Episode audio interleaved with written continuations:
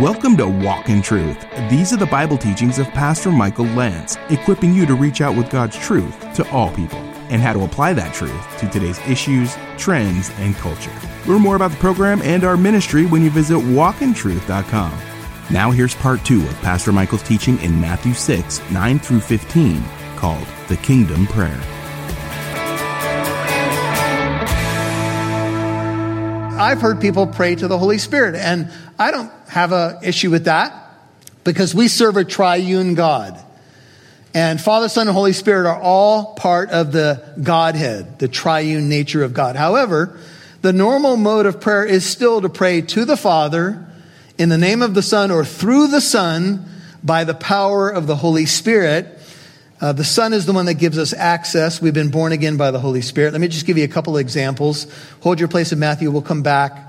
Let's turn over to John 16. Jesus is giving what's called the upper room discourse, John 16, Matthew, Mark, Luke, John. And he's talking about the disciples praying. And just to cut to the heart of the matter, John 16, 24, Jesus says these words. Until now, John 16, 24, you've asked for nothing in my name. Ask and you will receive so that your joy may be full, made full. 1625 of John. These things I've spoken to you in figurative language. An hour is coming when I will no longer speak to you in figurative language, but will tell you plainly of the Father. In that day you will ask in my name, and I do not say to you that I will request of the Father on your behalf. For the Father himself loves you because you have loved me and have believed that I came forth from the Father. I came forth from the Father and have come into the world. I am leaving the world again and going to the Father. Now, in Jesus' grand high priestly prayer, dropping down to 17.5, just to give a, get a flavor for this, Jesus is praying. He says, Now, Father, glorify me together with yourself, with the glory which I had with you before the world was. And then just to get one more taste of it, down to 1724 of John. Father, I desire that they also whom you have given me be with me where I am, so that they may see my glory which you have given me. For you loved me before the foundation of the world. O righteous Father, although the world has not known you, yet I have known you, and these have known that you sent me. You can see that Jesus' prayer life is to the Father. He mentions asking in his name. In the book of Acts, if you just keep going to your right, Matthew, Mark, Luke, John, Acts, chapter 4, the disciples have met for prayer and they're under a threat of persecution. They're told, don't speak anymore about the gospel or in the name of Jesus. In Acts chapter 4, just to give another example of some biblical prayers that we see, look at 424 of the book of Acts. When they heard this, the threats and the uh, threat of persecution, they lifted their voices to God, Acts 4:24, with one accord and said, "O Lord, this will be it'll be obvious that they're addressing the Father. It is to you who made the heaven and the earth and the sea and all that is in them. It is you who by the Holy Spirit through the mouth of our father David your servant said, why do the Gentiles rage and the peoples devise futile things?" The kings of the earth took their stand and the rulers were gathered together against the Lord and against his Christ. For truly in this city they were gathered together against your holy servant Jesus. You can see they're addressing the Father, they're talking about the Son, against your holy servant Jesus, whom you anointed, both Herod and Pontius Pilate, along with the Gentiles and the peoples of Israel to do whatever your hand and your purpose predestined to occur. Just some other things for your notes. Uh, in Ephesians 3:14, Paul says, "I bow my knees before the Father." Then he goes on to give a beautiful prayer. Now to him who is able to do exceedingly abundantly beyond all we ask. Uh, a great prayer there. Colossians 1:12 says, says giving thanks to the Father, and we could we could talk more about this, but I just just to give you this uh, clear trajectory in your prayer life, you pray to the Father through the Son in the power of the Holy Spirit or in the name of the Son. That is the way that the Bible lays this out. Blessed be the God and Father of our Lord Jesus Christ, Ephesians 1 3, who has blessed us with every spiritual blessing in the heavenly places in Christ Jesus. It humbles me, Matthew 6, and amazes me, turn back to Matthew, that I could bow my head anywhere I am and not even bow my head if I'm driving or whatever and just simply say, Abba. And I have the ear and the heart of heaven. That was really to call God your father was really an unknown thing in the Jewish mind. And to be able to just enter into the Holy of Holies by the blood of Jesus anytime we want to. 24 7. If you wake up in the middle of the night, you pray, He's there. You start your day before the sun comes up, He's there. Abba. And you address your Father who's in heaven. You're blessed with every spiritual blessing. It's a great privilege to call Him Abba. But lest we get too cozy with God. We've got to balance this. And Jesus says, Our Father who's in heaven. Heaven is God's throne, and the earth is his footstool. There's a vast distance from heaven to earth. Amen? And while it is true that I call God my Father, I know that God dwells in heaven. I know that God is the creator and sustainer of the universe, and I know that he is holy and powerful. He dwells in heaven. Therefore, this helps balance my approach to God, if you will. And we do need balance. There's familial love, but fundamental reverence for who God is. Spurgeon puts it this way Our Father, and yet in heaven. In heaven, and yet our Father. It's a beautiful thing to know that the sustainer of the universe, the all powerful God who said, Let there be light, and there was light, invites me in as a son or a daughter of the king. And this is one of the ways I seek first his kingdom and his righteousness. I might say something like this Father, in heaven, that's your throne. The earth is your footstool. You are the creator and sustainer of all things. You made me. You know me. You love me. I come before you in prayer right now. And I think it's a beautiful thing to match the familial uh, affection we have for God and comfort we have with God with marrying it together with His holiness. And I think that's how we find the balance here. You can see that Jesus gets into God's holiness in the very next petition, or the very first petition after we've addressed God. The first petition is, Hallowed be your name. While it is true that God's name is holy, that's not the essence of this prayer. We might pray, Holy is your name, and that's certainly true. Bless the Lord, O my soul, Psalm 103, verse 1. And all that is within me, bless his holy name. Mary in Luke 149 in her Magnificat said, The mighty one has done great things for me, and holy is his name. There's no doubt that God's name is holy, but to pray, Hallowed be your name, is to ask that God's name would be kept holy by you, your family, your church, and the world. We are praying as a petition, Lord, may your name be hallowed in the church and in the world. It's a petition. And the truth of the matter is that that doesn't always happen in the world. God's name is often not hallowed in the world. Amen? Sadly. In fact, one of the commandments is don't take the name of the Lord your God in vain. But thousands of times all around the world on a daily or maybe hourly basis, people dishonor the holy name of God. And so a kingdom prayer is that the name of God would be reverenced. The angels sing, Revelation 4, Isaiah 6, Holy, holy, holy is the Lord God Almighty. God said in Ezekiel 39, 25, Now I shall restore the fortunes of Jacob and have mercy on the whole house of Israel, and I shall be jealous for my holy name.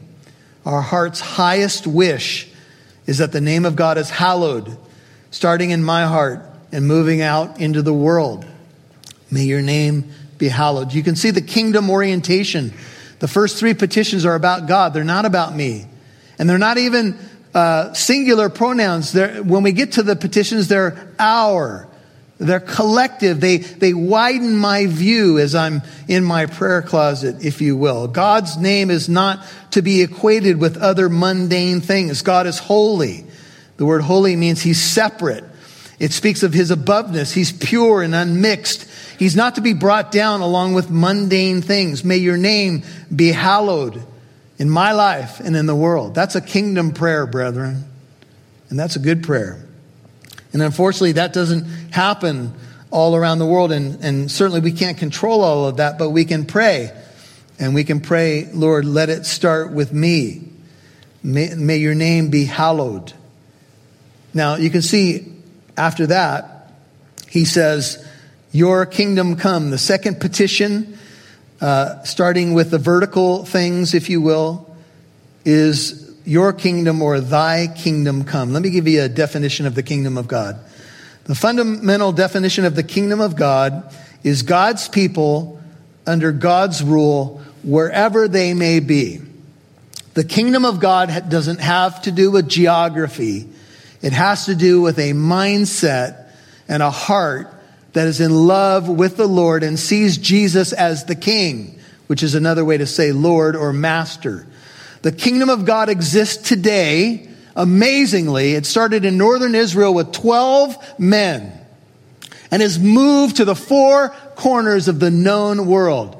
The only unreached area, according to missionary organizations, is the 1040 window. Do you know, moving from northern Israel, the kingdom of God has moved all over the globe to China, to Iran, to sub-Sahara Africa, to Europe, the United States. We could go on and on. The kingdom of God has moved all around the world. Praise God.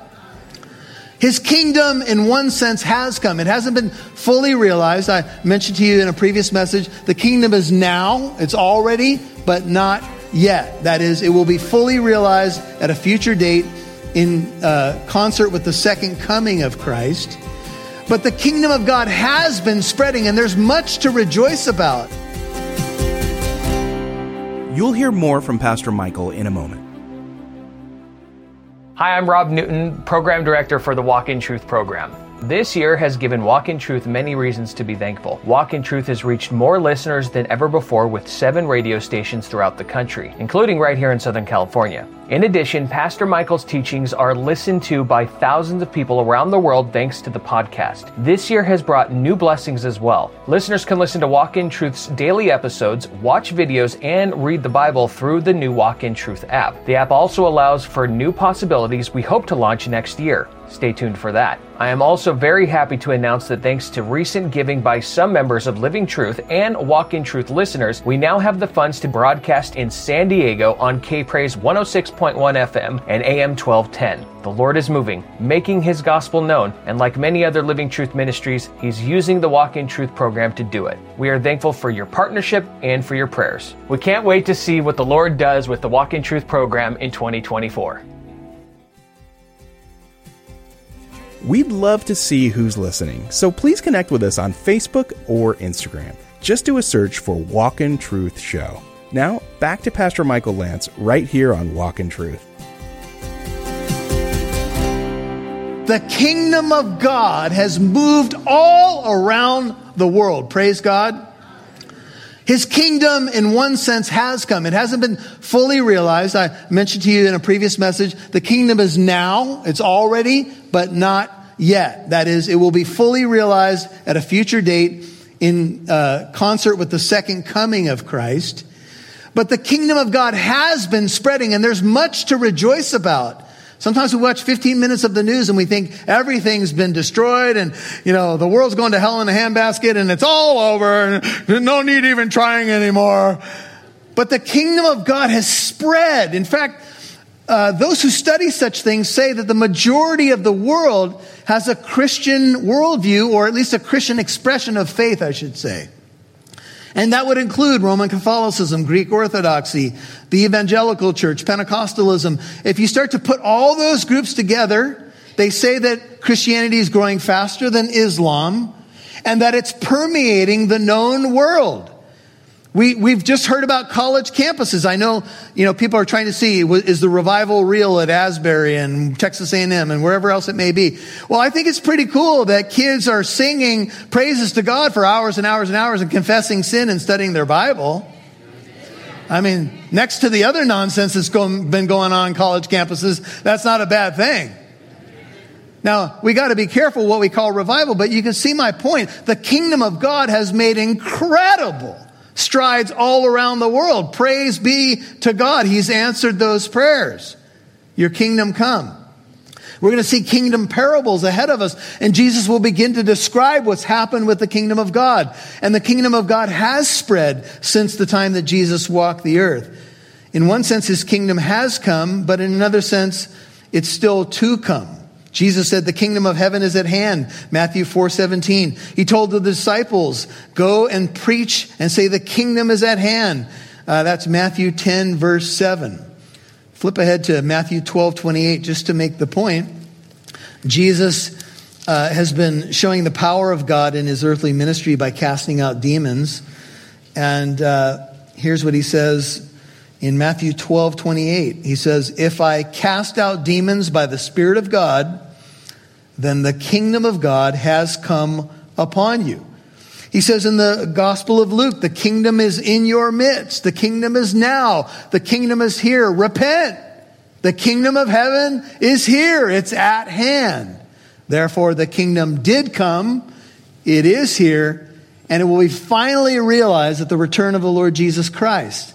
But we have a lot to celebrate because Jesus Christ said all authority in heaven and earth had been given to him. And he said, go and make disciples. And the church has taken that mantle. And for the last couple thousand years, the gospel has permeated much of the known world. And the power of God has been doing its work. And I think that that is a blessing that we should not just move quickly past. Your kingdom come, and this is really what it means to express the kingdom. Your will be done on earth as it is in heaven. Now, one day, heaven will come down to earth. Revelation 21 2. The New Jerusalem will come down. God's space and ours will finally be married, says one writer, integrated at last. That's ahead of us. The kingdom will be fully realized. But right now, it is spreading. And one of the ways that the kingdom manifests itself is in doing the will of God. That's what disciples do. We do the will of God. Why do you call me Lord, Lord, and not do what I say?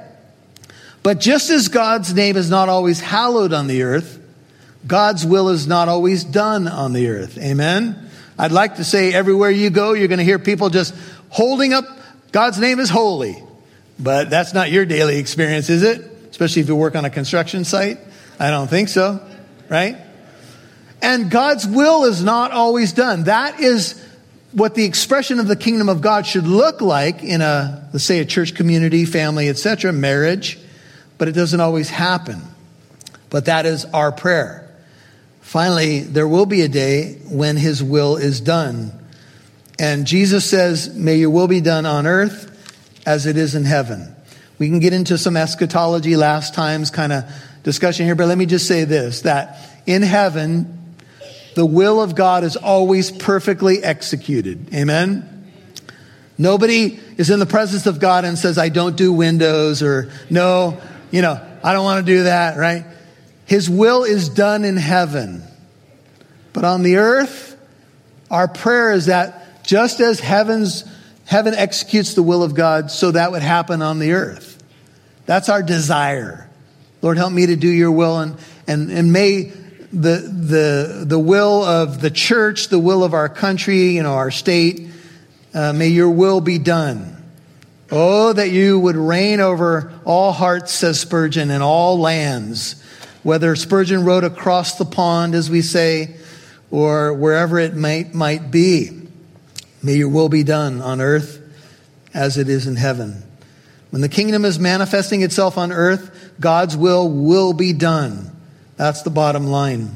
But some refuse to do the will of God, and therefore they don't belong to the kingdom. And I want you to think about that for a second because the gospel we preach, while we preach that Jesus is Savior, we also preach that Jesus is Lord. And if you're going to call Jesus Lord, it should be your desire to execute his will. Amen? Now, we don't always hit the mark, of course, and that's where grace comes in. The Pharisees, Luke 7, verse 30, and the lawyers rejected God's purpose for themselves, not having been baptized by John. Jesus said to the religious leaders, You search the scriptures because you think in them you have life, and these are they that testify of me, yet you're unwilling to come to me that you may have life.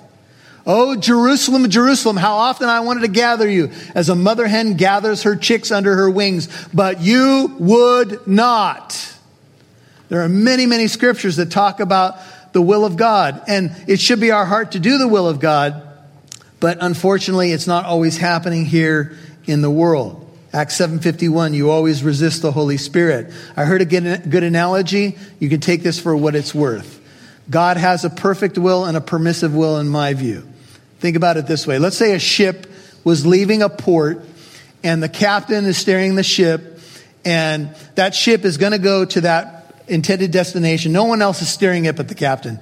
But on that ship, let's say that you were on board, you have options during the trip. Let's say it's a week long trip and you can catch some rays on the deck. You can eat the buffet and gain 10 pounds while you're on the cruise. You can play shuffleboard. You can swim in the pool, whatever. I borrowed this analogy for someone, but, from someone, but I think it really works. So you have choices as you are on the journey, but that ship's going to get to its intended destination, whatever you do. Whether you get a suntan, swim in the pool, eat the buffet, etc. Here's my point. God's great will is going to be done, and we're not, no one's ever going to thwart it. But as you ride the ship, you could decide whether or not you want to do His will on a daily basis, whether you want to really be on board with His will. You've been listening to The Kingdom Prayer, Part 2 on Walk in Truth. That was Pastor Michael's teaching in Matthew chapter 6, verses 9 through 15. If you missed any part of today's program, Walk in Truth is on Apple Podcast, iHeartRadio, Spotify, and many more podcast apps. Listen for free to Pastor Michael's teachings in more books of the Bible. We would also love to hear from you. You can email Pastor Michael with your questions you may have from his teachings today, or maybe you have a question about something else, or need encouragement or prayer. Maybe you'd like to share how Pastor Michael's teachings have affected you. You can email Pastor Michael at contact at walkintruth.com. That's contact at walkintruth.com. And thanks for reaching out. You can also find our mailing address on walkintruth.com. Now here's Pastor Michael with a final word. Okay, so as we talk about how to seek first the kingdom of God, and we're talking about the kingdom prayer, you may be thinking, well, how do I, you know, maybe I'm just doing, I'm doing a little bit for the kingdom, but I kind of prefer it this way. Some people are so over the top. That's all they ever do. They, they spend their life at church. They, that, that's all they ever talk about. You know, isn't there a little bit of balance here? well, you know, the truth is that Christians are real people and real people go to the gym and they watch sports and they enjoy life and they go out to dinner and you know if if we paint a picture to our friends and family that we're otherworldly so to speak uh, we may not be painting the real picture. And you know if we're trying to put on a facade or do things in the power of our flesh we're going to fail anyway. But if you're an authentic christian I think what you could say is this. I can live my life, and my life is just going to overflow with the kingdom stuff because I'm in fellowship with the king and I love him. And so, what I do, I do in gratitude and I look for opportunities, but hopefully, I'm not repelling people. You know, people are being drawn, hopefully, by my winsome life and not being pushed away by some sort of phoniness or, you know, legalistic attitude or whatever it may be. This is Pastor Michael Lantz. You are listening to Walk in Truth right here on your radio station, or perhaps you're a podcast listener. Hey, I am so grateful. We are grateful. The team is grateful for all of our wonderful listening family, our partners, those of you who pray for us, send us notes of encouragement, have partnered with us. We are excited to be on a new radio station on K Praise in San Diego. Thank you for praying. And that opportunity has now come to fruition. We would encourage you to keep praying and keep giving. If you can give $15, $20 a month, 50 a month, whatever you can do, it does make a difference because it helps us pay the radio bills, but also look for new territory. And we definitely want to see this ministry spread to more places. You can find out where we're broadcasting and how you can be part of helping out and partnering with us at walkintruth.com. That's walkintruth.com. God bless you, and we'll see you right here tomorrow. Remember, Walk in Truth is a listener supported ministry. We appreciate our Walk in Truth financial partners. You contribute to our ministry, broadcast, and podcast.